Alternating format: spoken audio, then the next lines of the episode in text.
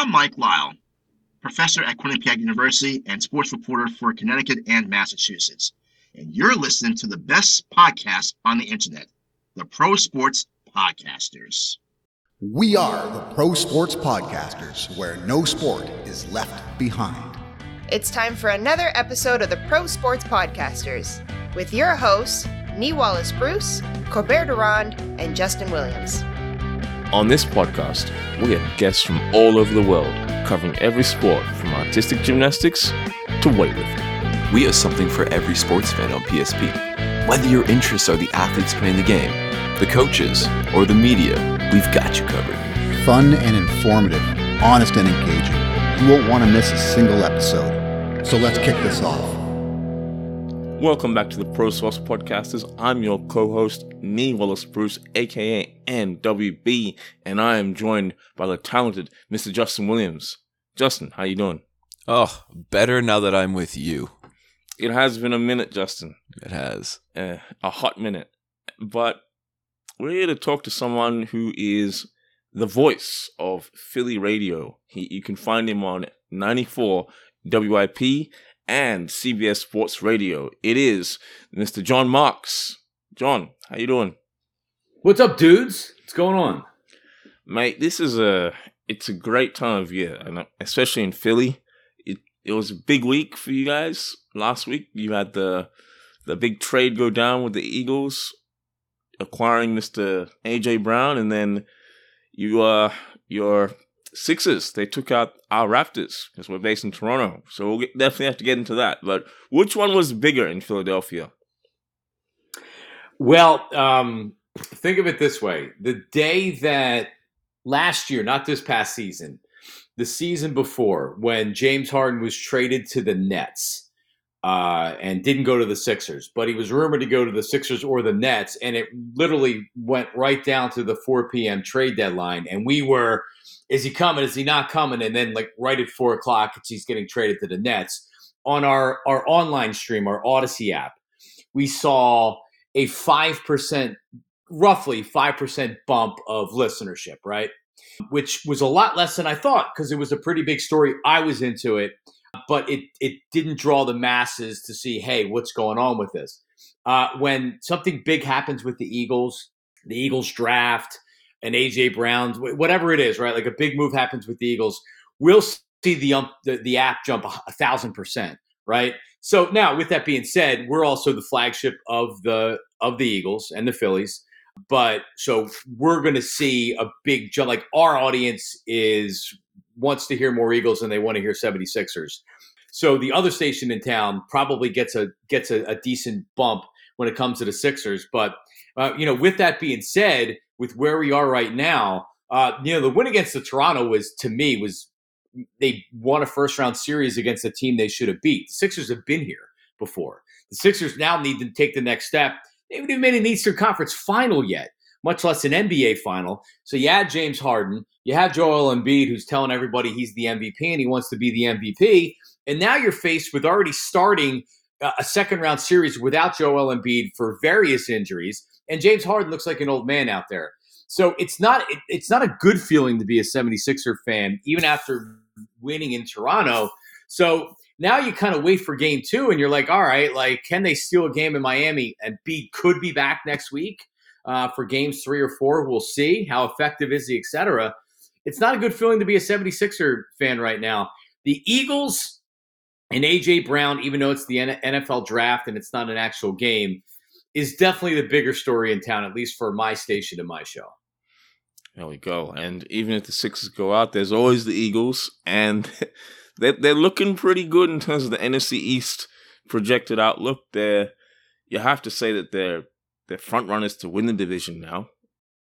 Well, here's what I would say: that with trading for AJ Brown, the Eagles have made themselves a contender in the NFC East this year. Uh, there hasn't been a back to back NFC East division winner since the Eagles won it in 2003 and 2004. So since 2004, a team in the NFC East, one of four teams, couldn't do it in back to back years. Mm-hmm. So you had Washington two years ago, you had Dallas last year. Does the trend continue? And if it doesn't, who's the team that becomes the division winner? I would still say on paper, the Cowboys are the team to beat. And I would actually say the Washington, it's going to take some used to. The Commanders, time getting used to it, calling them the Commanders. I would say the Commanders and the Eagles are very close as far as being the number two team. I'd give the slight edge to the Eagles.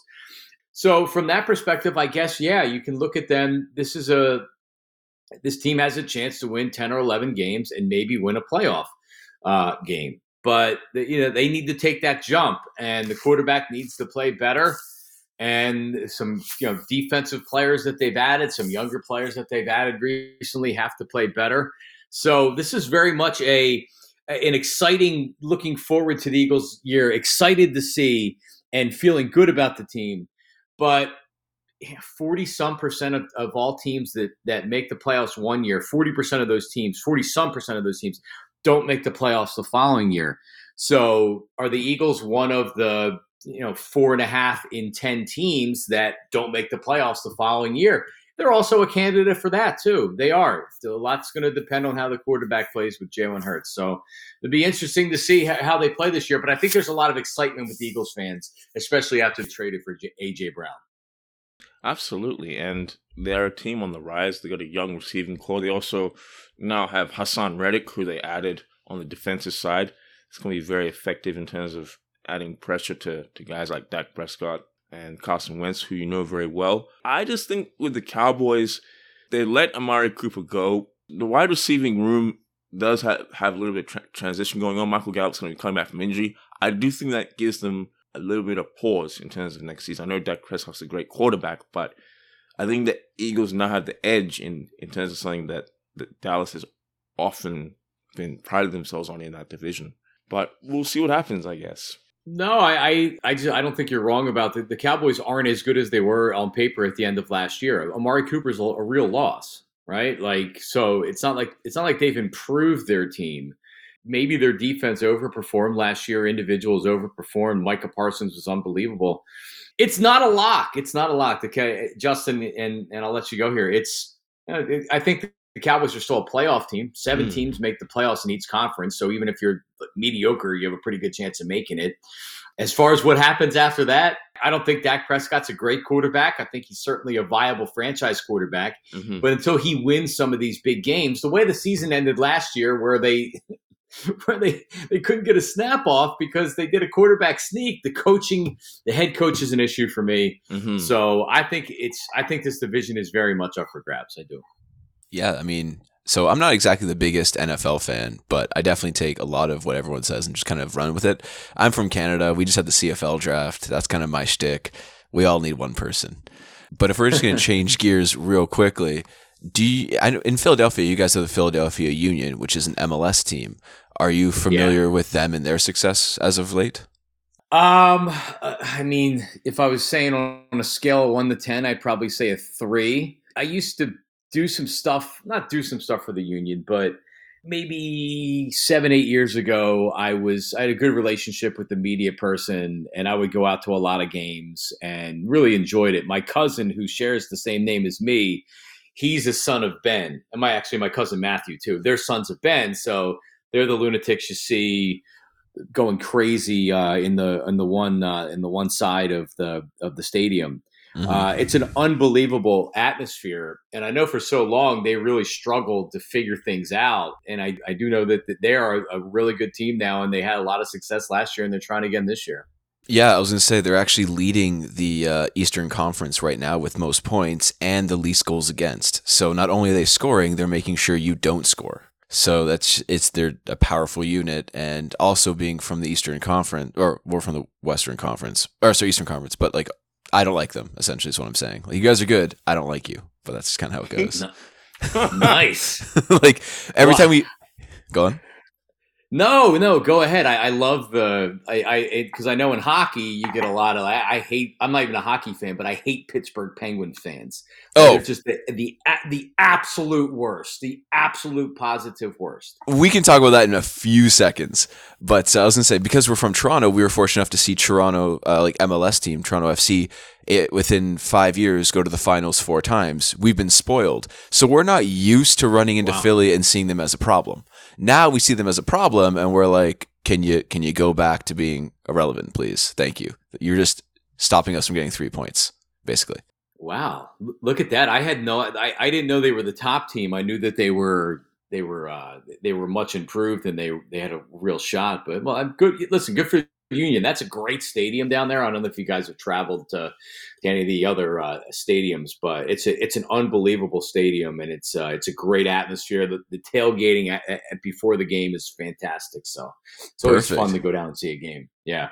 Well, just to kind of uh, pump your tires a little more, the Union is, as it stands right now on May 4th, is uh, the third team overall for the Supporter Shield. So they're up there. They're really up there. And good on you. But just go back to your Pittsburgh Philadelphia Union ship there. What about that rivalry kind of sparks the fire for you? As a Toronto fan, I have my own reasons for hating Pittsburgh. But uh, what's that Philadelphia Pittsburgh rivalry like?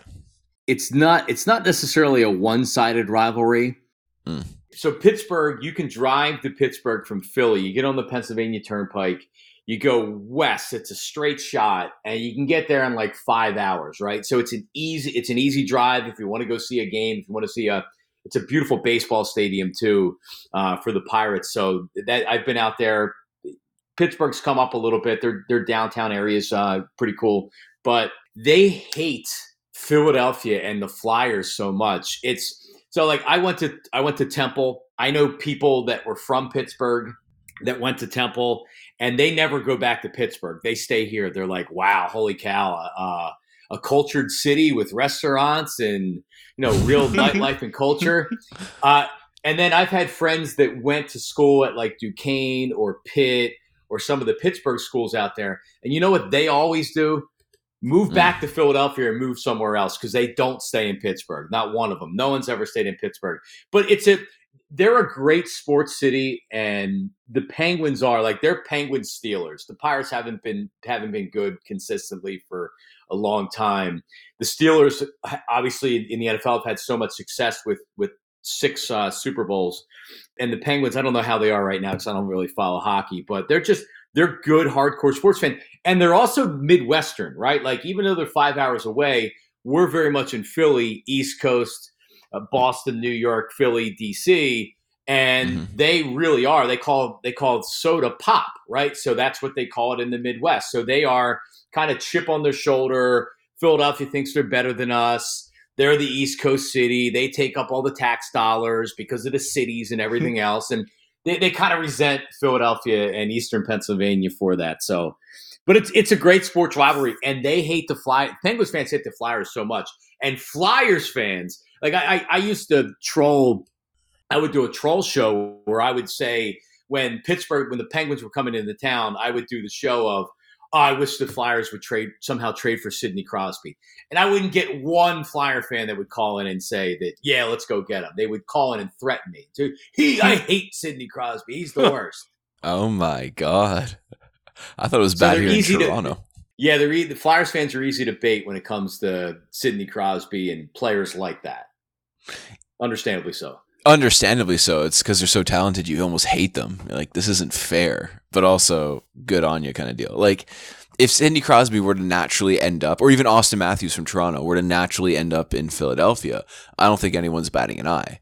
But the issue I had with Philly this year, especially in the NHL, that you guys were hot prospects to make it to the uh, Stanley Cup final this year. And halfway through the season, the wheels just literally fell off the bus. It was just like, all right, cool. Now this is a tire fire. And it was it was sad to watch because I bet five dollars on you guys to win, but uh, that's Ah, that's another story. The payout was like yeah, they a hundred and something.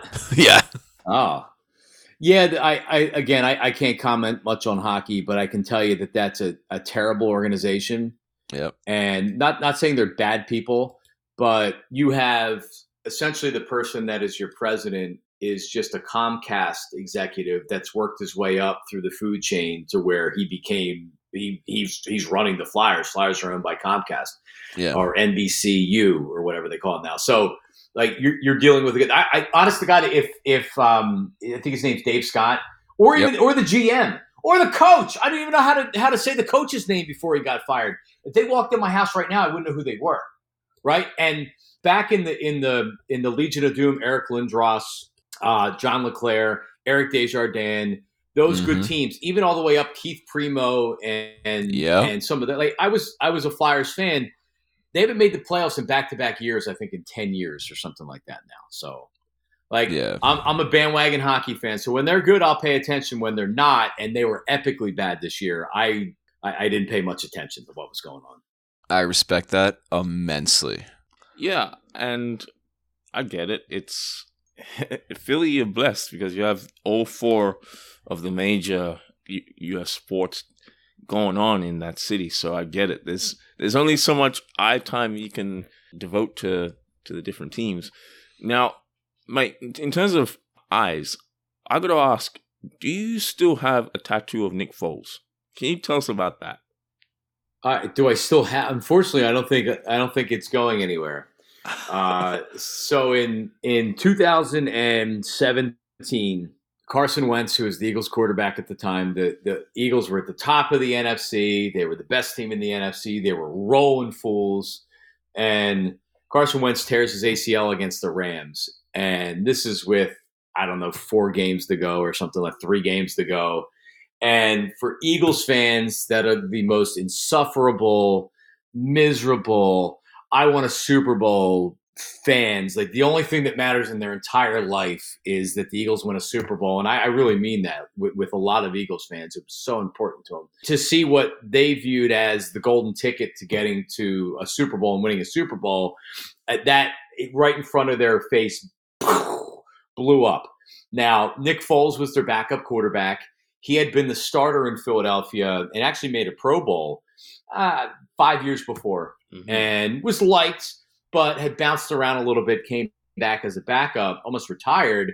And he came in right away and looked terrible. So not only do you have you're losing your you're losing your young star quarterback, and then the guy that's there doesn't look like he can play. So it was it was tough. And and the day after when it got when it got announced that that Carson Wentz uh, had a torn ACL, I've never seen people as down as they were. And I honestly believed at the time because I thought Nick Foles would do enough and the team was talented enough and they already had a lead in the conference and the remaining schedule wasn't difficult.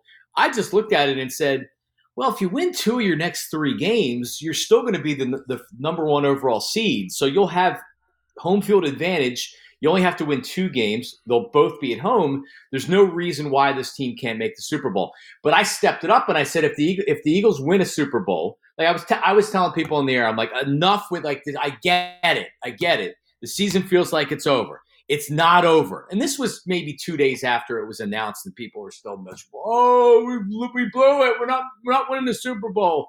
And I had just said the Eagles the Eagles can still win a Super Bowl, and when they win the Super Bowl, I'll even get Nick Foles tattooed on my back uh, as a celebration. Well, the Eagles won the Super Bowl, and couple weeks after the parade, I went to a went to a ta- tattoo parlor in Philly, all- live on the air, and I got Nick Foles tattooed on a third of my back, holding a Lombardi trophy, and my wife wasn't happy about it. Um, she she thought I was she didn't really think I was going to do it, but I did. So caused a couple years of marital problems for real, for real. Like she still she doesn't we don't fight about it anymore, but she was pissed about it for a while, for real. I can imagine, but uh, it's it's a memory that'll that'll literally endure and last. I mean, I, I do remember that season because I think it was in L.A. when when Wentz went down. It was like Yeah, he was at the near the goal line, and then he he ran in and he got he pretty much got scissored by two defenders, and he tries to come out for the next couple of snaps, and he's just standing there, and you're like, oh, this doesn't look good. And then I, I do remember Foles coming in. I think it was the first couple of games. He was all right, but there were question marks. It's like, oh, is this guy gonna be able to hang with the guys in the postseason? And then, well, the rest is history, as your back can tell us. they were underdogs in the first game against Atlanta. Yes. in their first playoff game. They were underdog both at home. They were underdogs against Minnesota, right? So it wasn't just that you know, they were underdogs. They were underdogs against the Patriots. So Yeah, it's it's quite a story, and it really is fitting that that would be the way that the Eagles would win a Super Bowl with a backup quarterback that uh, that beat Tom Brady, that outdid Tom Brady. It's pretty amazing.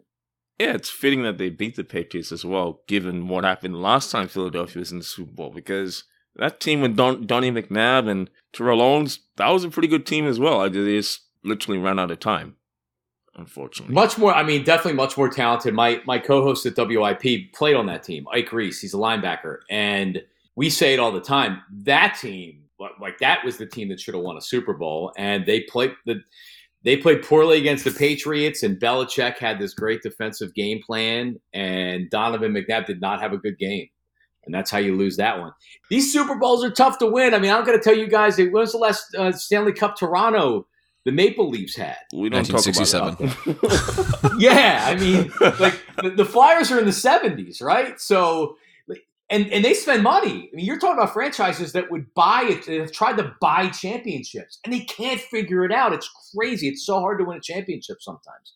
Yeah, actually, it's funny. Toronto for a while in like the 80s and 90s, for like the casual fan doesn't know this, but the ownership, I think late 70s to like late 90s for 20 years, was so cheap. If any player was making decent money, he would just ship them off. Like in our arena, you couldn't buy beer. It was just popcorn and pop. That was it. Like he was so yeah, he was so cheap for like 20 years. Oh, what was his name? But yeah, he was the reason why for 20 years the Leafs were absolutely dog trash.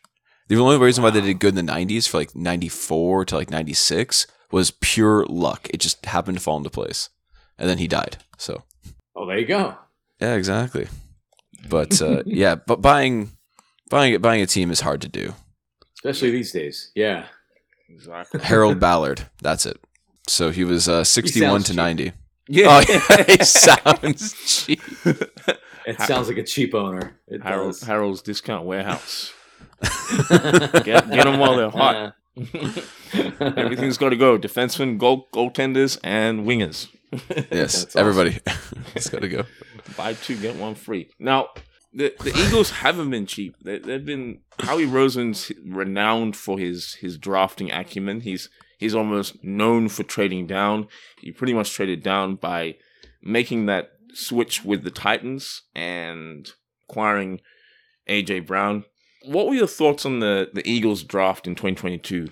I mean, it they didn't get a lot of players. Uh, they drafted a defensive, nose tackle, a defensive tackle, and a center with their first two picks. They traded for AJ Brown, which is good, but you also paid them uh, $100 million, $57 million guaranteed for a wide receiver because you haven't been able to draft mm-hmm. good wide receivers, so they needed to go buy one. Mm-hmm. Uh, and then they didn't pick again until they, well, they got the Kobe Dean who was a big time college player at Georgia, but he kept sliding in the draft because he had this injury. And teams are obviously uh, concerned about a talented player, but if teams aren't picking you in the first two rounds, that has to be a little bit alarming. Then they didn't pick until the sixth round because they had traded their picks away to move up in the first round. They didn't reach, right? Like where I run into problems with teams are when they take a player that shouldn't be, have been drafted for another 30 picks or another 20 picks, right? Mm-hmm. Like that's just poor value. If you can get a guy 25 picks from now, then trade back and get additional picks, and then you get your guy. So they didn't do that. The players they drafted were slotted to go where they were they were going, so they didn't reach on any players. We'll see. They they have to these guys got to perform and um, you know drafting a, a, center on the offensive line in the second round to me isn't good even though it's not a reach for a pick it's not good value. You can find centers undrafted. Jason Kelce, their their current center and he's been one of the better players in the league for a long time. They drafted him in the sixth round so go find your next center in the sixth round and, and use the second round draft pick to, to draft a more premium position. Mm. But that's just kind of you know, that's that's just the, some bitching. Uh, ultimately, these guys got to play. Whether you draft a wide receiver or a cornerback or a nose tackle or a center, if they can't play, it doesn't mean squat. So let's see what they do. Let's see what they do on the NFL level. I know the Flyers have been drafting these great young prospects for years and years, and none of them end up playing it and being good, except for Claude Giroux for the most mm-hmm. part. So, and we'll see. Does if the draft doesn't work out, you can always go to Australia and get a rugby player. I'm from Australia, and I knew about Jordan Mailata before he hit Philly, so to see him doing well on the offensive line is is nice. Yeah, he, he's not even just he's not even just doing well on the offensive line. He's unbelievable. That's this right. dude. And he's the Jordan Mailata's the nicest guy in the world too. Six eight. They say he's 360. There's no way this guy's 360. He's so big. He's got to be bigger than that. And he runs like a running back, right? Mhm. Like he's athletically, he's got great feet. He has the he carries the ukulele around with him. Him and some of his teammates, they they're playing the ukulele, and then he's smashing people on the football field.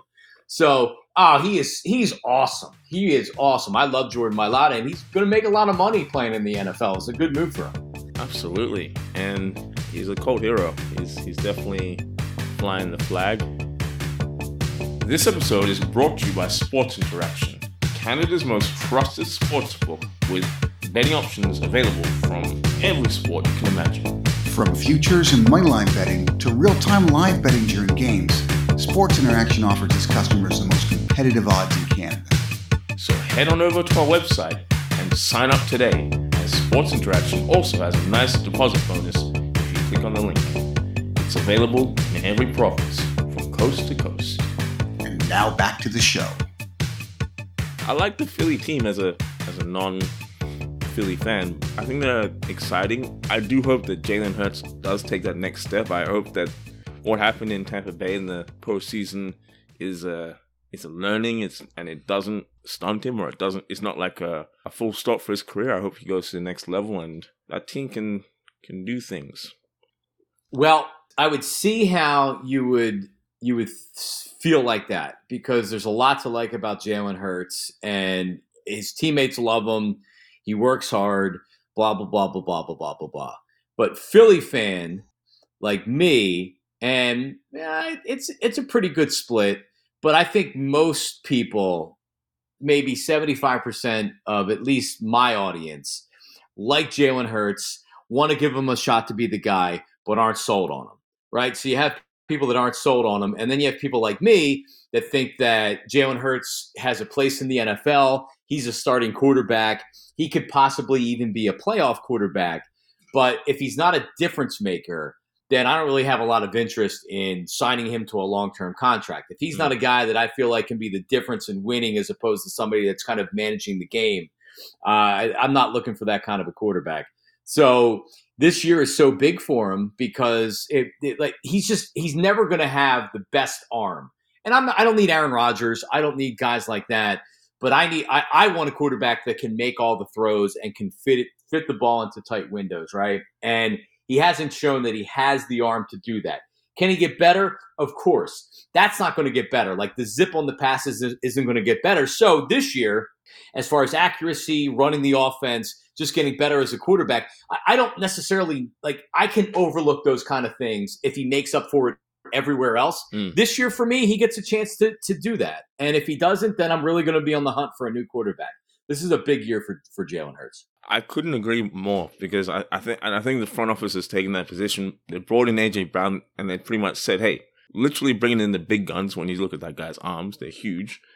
so, Yep. so you better you better make it happen this season. Otherwise, you know that 2023 draft class we might be looking at it because I think most people agree agree the 2023 draft class has got a bit more oomph to it compared to the guys we saw going off the board in 2022. Yeah, and they tried to get Russell Wilson this year, and they were in on on Deshaun Watson. They were in on on any of these veteran quarterbacks, and I think that kind of tells you ultimately, do they like Jalen Hurts, or are they going to give him a shot? Yes, unless Russell Wilson would have came here, or even Deshaun Watson would have came here. So, and that could change after this year. You know what they didn't do? They didn't draft one of these other young quarterbacks last year or this year. They didn't. They said, you know what? We'd rather have Jalen Hurts and somebody else rather than draft these guys. So, I mean, th- that speaks to they want him to be the guy, but they're also, if a clear cut top five, top seven quarterback comes along, they're not going to say no because they have Jalen Hurts. Absolutely.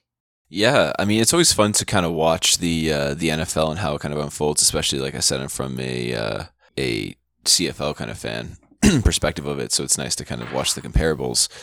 But uh, also to compare, since Toronto was eliminated by Philadelphia, and we briefly touched on it real quick. My buddy, co-host here at Nee, is actually a Nets fan, and he was he was okay when Harden showed up. I don't say he was he was ever so happy to see Harden, but Harden leaves for a reason. Like when things get hard, he quits. As a Philly fan, are you worried that that's going to be the same thing with uh, Harden in the Sixers?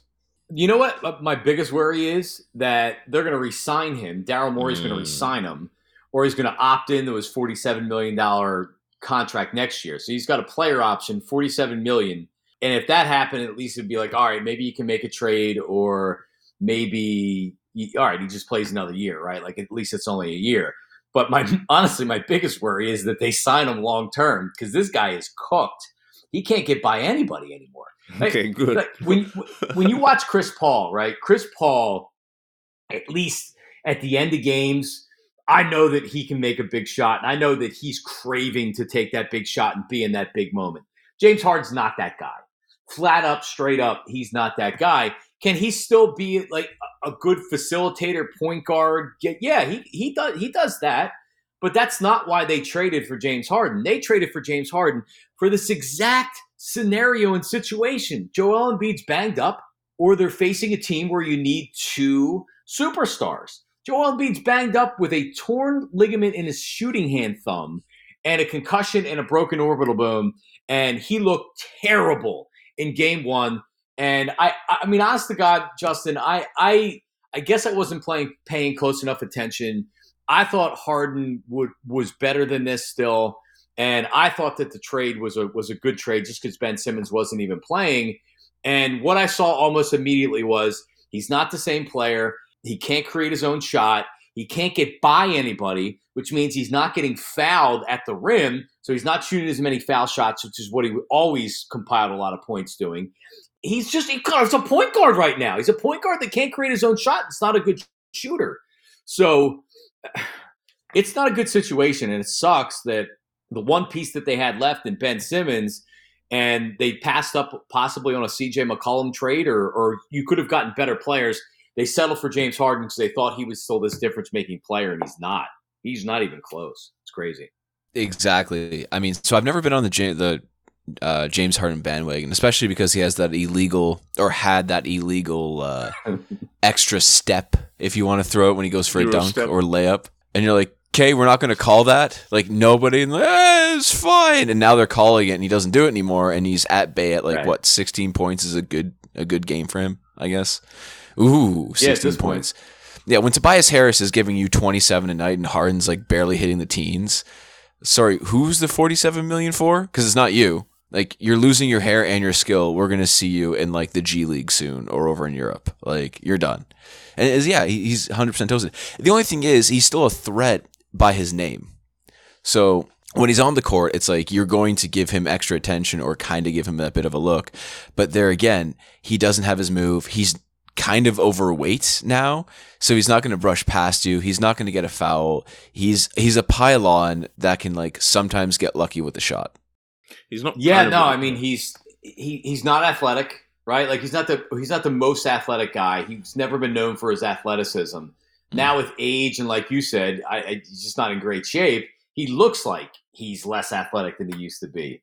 And I mean, I'll, I'll tell you, I'll say this: that he's closer to Russell Westbrook than he is to being one of these elite players that, that people talked about him him being. Yep. Wow, Russell Westbrook's gonna, barely going to be in the league once Yeah. his contract expires. And James Harden, there'll be teams that are interested in him, but for how much longer? Right? Like he's, you're right. He, he- by name, he's James Harden, so teams are going to look at him and, and still think, well, he could still do it, right? Like he could still fill it up on any given night.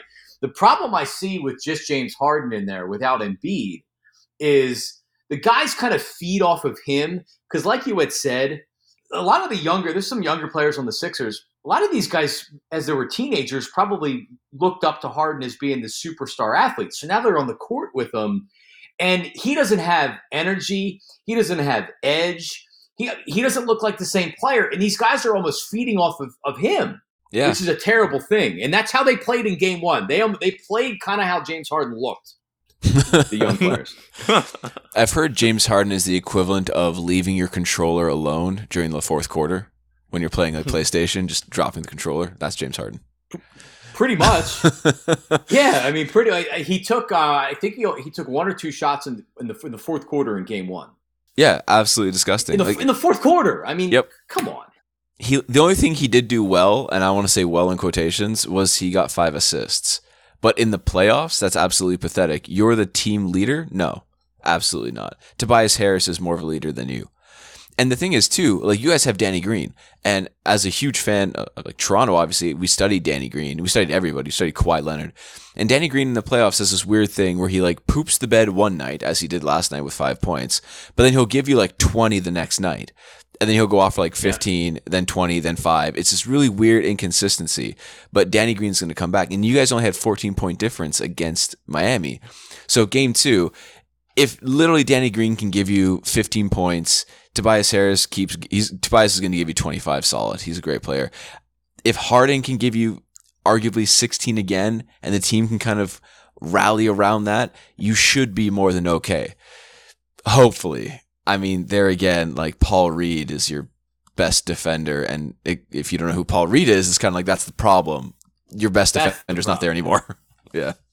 Yeah, we don't we don't have to we don't have to play games and act like the Sixers are winning this series. The Sixers aren't going to win this series. Miami's a better team. Miami didn't even have they didn't they didn't have a good game one. They were terrible from three. Tyler Herro was the only one that really shot that, that had a good offensive game. Uh, well, Adebayo did too, but you know what I mean. Out, out of the outside shooters, yeah. they Miami wasn't good and they crushed the Sixers in game one. Now, I think George, George Niang was 0 from 0 for 7 from 3. Danny Green was 1 from 5, 1 for 5 from 3. Maxey was 1 for 6 for 3 if my memory serves me correctly here. So, yeah, you would expect better shooting out of the Sixers. Here's how they win game 2. Tyrese Maxey scores 35 points because James Harden ain't doing it, right? Like the, the points are not coming from James Harden, guys. No. So, that's how they win. That's how they win. Is there uh, any other strategy? Maybe some more defense in there, perhaps? Less DeAndre Jordan. But the problem is, like you said, we're talking about Paul Reed, that we're talking about Paul Reed, and he'll he'll get 5,010 minutes. So yep. DeAndre Jordan's out on there because they need to play 48 minutes, and Paul Reed can't be out there for more than 10 minutes with almost fouling out. Mm-hmm. That is 100% facts right there. And thing is too, Miami is also missing Kyle Lowry, who's like the charge king, which I'm still annoyed there's no stat on taking charges because he would be he'd be MVP every year, every year running. Yeah, he's annoying, and he's a and he's a Philly dude. I was about to say he's a Philly dude he's, that, he's that didn't want to come here. he is annoying, Kyle Lowry. He's annoying in such like a, he, well, he's annoying in such like a way that's effective that you're like, oh shit, that is effective. He's great. Yeah, he's growing. Oh man, he he. Never, do you remember when him and Ben Simmons were going to fight in the back hallway? Kyle Kyle went after him. It was in Philly. The game was in Philly. Mm. Something happened. They both got ejected, and Kyle went. Kyle went looking for him in the back hallway. Yeah. He would have tu- he would have tuned Ben up. Ben's probably a foot taller than him. He would have yeah. tuned him up, man. He's uh, well, Kyle Lowry's the bulldog, right? Like that's just his nickname man. for a reason. I remember watching Kyle Lowry as a freshman at Villanova and mm-hmm. he couldn't shoot a college three. He had no shot. I think he shot like 20% from three in college or something like that. He developed his game, man. He's he has turned himself into a to a really to almost a great player. And I know I know you enjoyed him many years up there. Man, he earned he earned everything that he got in the NBA. I, I am uh, as much as I say he's annoying because he is annoying. Uh, much respect to Kyle Lowry. He's awesome. Exactly. He's and that's the thing too. So I feel like when he retires, he should open a school called like Kyle Lowry's Charges, and it's just a bunch of mats lined up, and he'll run into you and be like, "Good, protect your head, awesome, go practice two points." he, he's always got he's always got the, the face on. You know what I mean? The. Kyle Lowry face. He's yeah. always mad about something or ready to bitch about something. It's he's a Wednesday. exactly. Yeah. yeah. Nee? Is it a Wednesday for you? It, it is. It's hump day, and it's. I I got to ask Jon, how do you feel about Jimmy Butler leaving two or three seasons ago? Do you feel like that was a mistake by the front office? Well, I mean, in hindsight, sure, Ben Simmons wouldn't play anymore, and one of the biggest reasons why he left was because Ben Simmons wasn't going anywhere. Right? He was going to be here. Brett Brett Brown. He didn't like the head coach at the time, Brett Brown. Mm. But I think that him and Joel were very close, and I think that if if Ben Simmons wasn't there, they would have traded Ben Simmons. He probably would have uh, stuck around. Uh, and uh, you know, J- Jimmy's volatile. He's a good player. He brings an edge that uh, that you can see. It's a part of what the Heat do. The, the Heat are going to outwork you and play better defense than you, and they're going to grind. Their talent's going to take them as far as it can go, and I don't see them winning the the title, but you know, they're a good team for a reason, well coached. And you know, Jimmy Butler fits with that team, and he would certainly fit fit here. James, I mean, James Harden's soft. James Harden isn't a defensive player. James Harden doesn't want the ball late. James Harden has no confidence in his jump shot right now. Jimmy Butler's not a great shooter. He's not a great three point shooter, but dude gets it done. Mm. And the team could use Jimmy Butler right now instead of James Harden. I, I would have a much different feeling about this team now with him than with Harden. That's for sure. Yeah, Jimmy loves the game. You see it when he's out there on the court. He, he loves the game. I feel like James Harden is talented, good at basketball, may not necessarily love the game, if that makes sense. He doesn't have that, that mentality, that, that Mamba mentality. Oh, I agree. Yeah, he likes the he likes what the game has given him, which is money, fame, strippers, women, strippers. yeah, no, I mean he's I, I, maybe he's toned that stuff down. We haven't heard about him being in the strip club here uh-huh. in Philly, but when when you had when you had your jersey retired at a strip club in Houston, right? Like, yeah, you can. Like, people want to go to strip clubs. Go to strip clubs. When I was underage, we used to go to Canada and we go to Mo- yeah. Montreal and 19, and they're the, the most strip clubs I've ever seen in my life. But I was also 19 and I wasn't a professional basketball player. So, like, you know, you're, you're a pro. You're going to a, a, team that these young players are looking up to you. So I hope he's carried himself a little bit differently. But you know what? I'd rather have the skill back than being him being mature because him being mature and how he's playing right now isn't doing anything for him. Yeah, and it probably doesn't help that the the league did adjust its rules at the start of the season. I don't think he's adjusted to that. He he can't do his thing as Justin was suggesting before, and it's it's just harder for him. it's illegal hop. He can't he can't oh, get God. those easy free throws anymore. But um mm. c'est la vie, as they say in Montreal. Now, is it safe to talk baseball, Jon? Is it safe to talk about the Phillies, or is that a touchy subject at the moment? Sure. yeah, I mean, sure, if you want to. Uh, no, I'm a, I'm a big I'm a Phillies fan. I'm a big fan of baseball. I, I don't like Joe Girardi, but it has been a up and down start to the season. Would you agree?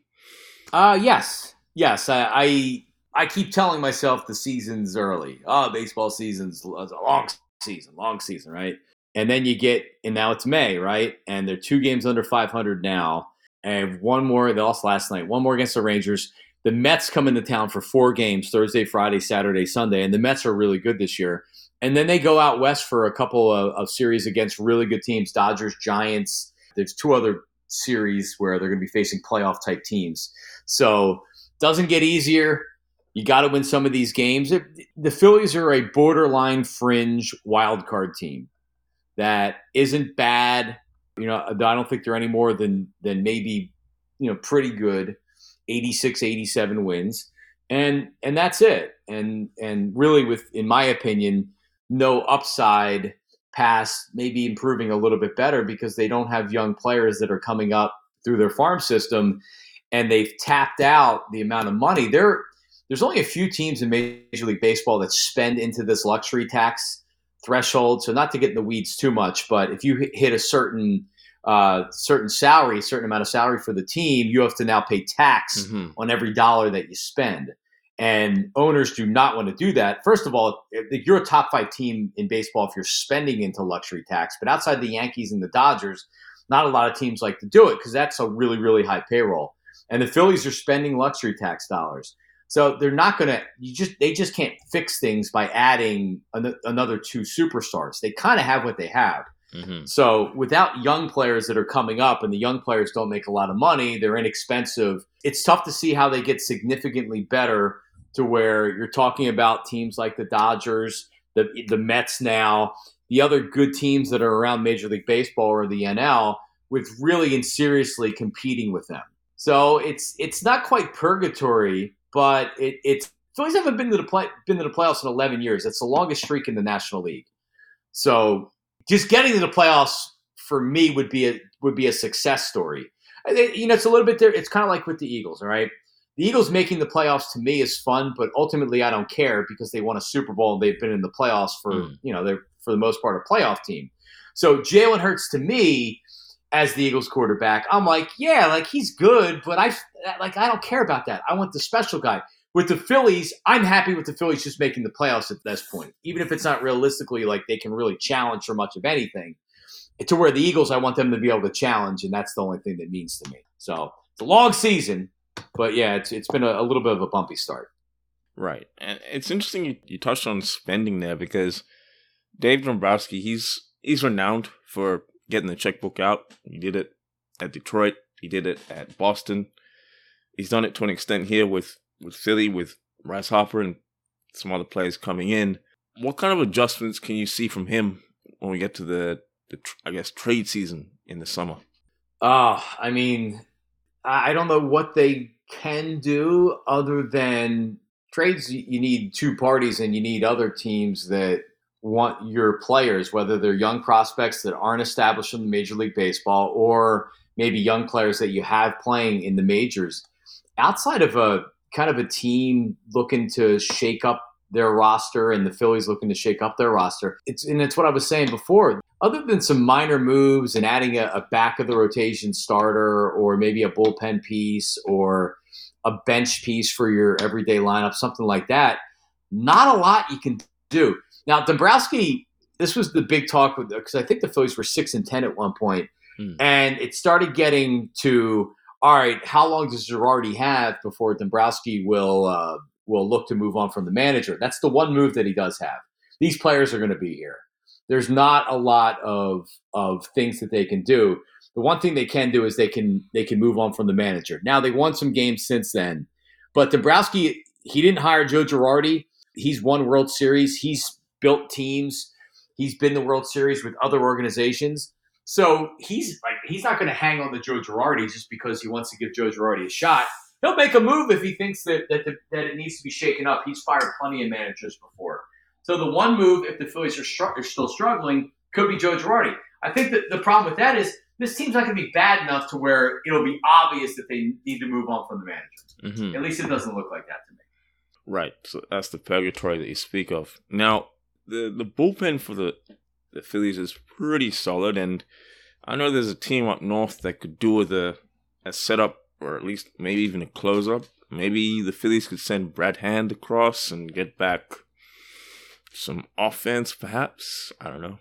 Just spitballing here. Yeah, yeah, sure. Yeah, I'm ready to make a trade. Hand is their one lefty that they have in the bullpen, though. So I don't know if they if they would if they would want to part with that. It all depends on what you're sending back. I would be willing to make a deal if uh, if. But that's the other thing with the, with the Phillies is they really don't have a lot of spots for guys in the everyday lineup. They're tapped out, and they have even with the DH being in the NL right now. Bryce Harper has an elbow injury, mm. and it could be one of these. Like if Bryce Harper was a pitcher right now, he wouldn't be pitching, and you'd be looking you'd be feeling like he's going to get Tommy John surgery. He has a problem with that with that ligament in his elbow. So he can't throw in the outfield, but he's DHing and it doesn't affect him at the plate. At least he's saying it's not affecting him at the plate. Mm-hmm. So he has to, he's going to play DH full time. They signed a couple guys in the offseason, and, and Nick Castellanos and um, and Kyle Schwarber that really project to be at least part time DHs. They're not great outfielders, right? So they were they wanted to use kind of a rotating DH to make sure guys are still in the field, but also they realize they're not a great defensive team. Their first baseman, Rhys Hoskins, is a terrible defensive player, but he's mm. got a big bat when he's when he's on. Again, now with Bryce Harper primarily being your everyday DH, you can't do that. So there's not not a lot of not a lot of places to add offense to this team, fortunately for you. Right, and just on that, the the National League has a DH as you as you mentioned. As a as a longtime Philly fan, how do you feel about that? Well, it changes the strategy, and you guys are, are AL guys, but it, it changes the strategy where anytime that you're an NL manager before, you're conscious of, all right, I got a reliever in, there's two outs in the inning, but he's leading off next inning. So I'm going to try to get him out of this inning so I don't have to use a reliever for one batter, right? So you're paying attention to what's going on in your order leave him in the game, he gives up a home run because you're trying to get him through the inning so then you can pinch hit for him next inning. Changes the, the, the entire strategy of, of the game. Uh, with that being said, I had given up on it not being uh, a DH for the last couple years. I said, you know what, like it's inevitable, so let's just get behind it right now. And it is pretty silly that the American League since 1971 had a DH and the National League in the same sport, in the same league, not the same league, but the same sport, Major League Baseball, they have majorly different uh, rules for what's going on in the games. So it's good to get everybody on the same page, and it's pretty cool to be able to have this DH spot so you can kind of rotate guys in and out. It's Yeah. fun. It's fun. No one wants to see a pitcher bat anymore. By Exactly. It's pitchers pitch, they throw. They're not there to swing a bat and risk being put out for five or six months with injury. Even though Jacob DeGrom was a pretty good hitter when he had to hit last couple of years. Got to say that. Oh, for sure. Yeah, no, I mean, it, it, it Steve Carlton, who was a, a, I don't know how many Cy Youngs he won with the Phillies, three maybe, but he um he used to hit home runs. Fernando Valenzuela used to hit home runs. These guys today, they don't they don't hit in the minors. I, they're not hitting in, in if they play in college. Mm. They have no they have no interest in hitting it. Ninety percent of the guys. So just get it out and, and let let the guys in there that want to hit. There we go. There we go. Now, Jon, where can we find you on social media when you're not behind the mic? Well, it's uh, my, I don't have a MySpace account anymore. I deleted that a few years ago, so don't search for me on MySpace. But how good was MySpace too? Yeah. I actually met uh, a girl and dated a girl for a while. It was like the last serious girlfriend I had before my wife, and I met her on MySpace, which is like crazy to think that you could go on and and and meet somebody, and then like she lived in Detroit, and I I flew to Detroit and like I s- stayed a weekend with her at this uh, anyway. So not at MySpace, but on uh, on Instagram and Twitter, it's Jon J O N Marks M A R K S Media at Jon Marks Media. The Instagram's kind of like personal life slash work, and then you know I I I'm, I don't do Twitter much anymore. I'm just kind of just kind of tired with it. I use it for news and stuff like that, but I do not have tire, diarrhea of the of the tweet. I, I'm not tweeting 24 seven, so that's more of my business thing that I do. So yeah, actually, I haven't tweeted since April 29th. So there yeah, you go. I get it. You, you can find me there. All good. No, I totally understand that. And is there anything else you wanted to share with the audience before we let you go? Well, you can listen to me on the Audacy app. So if you want to hear Philly sports, find the Audacy app, download it. We're at 94 WIP. I'm on 2 to 6 p.m. Monday through Friday, Eastern time, of course. Uh, and then you can also, if you want to podcast the show, listen on demand. Just search Marks and Reese. You can go to the Audacy app wherever you find your podcast, and you can listen to uh, to my show on demand. Also, um, I do something on CBS Sports Radio. We're in Toronto. I know we're on a, on a station in Toronto because I have I have regular Toronto callers that call into the station, but it's CBS Sports Radio, and I am uh, on when most people are sleeping, 2 a.m. to 6 a.m. Eastern time on Sunday morning. So if you're an early riser or you're coming home from the bar, you can find me on that. And the reason I work that shift is I was working some other weekend shifts, you know, like 10 a.m. to 2 p.m. or 2 p.m. to 6 p.m and I have three kids, and we have softball, and we have dance, and we have all this other stuff. To where I'm not going to miss that if I so if I you know work in the middle of the night, I can't miss a softball game. So it's cool because um, I'm I'm not preempted by anybody. There's no local shows on on almost all the stations, so it's me, and I get to talk about everything with everybody out there. So that's that's awesome. I love doing I love doing all the shows, but it's pretty cool once a week to be able to talk to the world. There we go. And I'm sure Justin from Toronto is going to be calling in at some point. I can see it. I was gonna say I work the graveyard shift. I just came off of a twelve-hour night shift, eight p.m. to eight a.m. So uh, yeah, if I'm ever working this Sunday, I'll just give you a call. There you go. 8 p.m. to 8 a.m. I actually I worked I, I used to do the same thing. I worked four on, three off, three on, four off, 8 p to 8 p. Graveyard Yep. shift. That's kind of what I'm doing And right now. And it's crazy. And uh yeah. And I'm glad I'm not doing that anymore. But that was uh yeah, that was the the days off are nice. And it's actually when I went to it was when I was in college. So that's probably why it was why it was crazy. Oh, that makes sense. Yeah. There we go. All right. You have a great day. All right, guys, you too. Thank you. Cheers. Thanks for tuning into the podcast. For even more of your favorite sports content, be sure to visit the website www.prosportspodcasters.com. On our website, you will find our sports blog, full podcast library, access to our YouTube channel, and deals from our affiliate partners. You can also sign up to become a PSP Insider and get exclusive access to our insider tips, sponsor giveaways, and insider newsletter. So don't us out on the full Pro Sports Podcasters experience. Where no sport is left behind.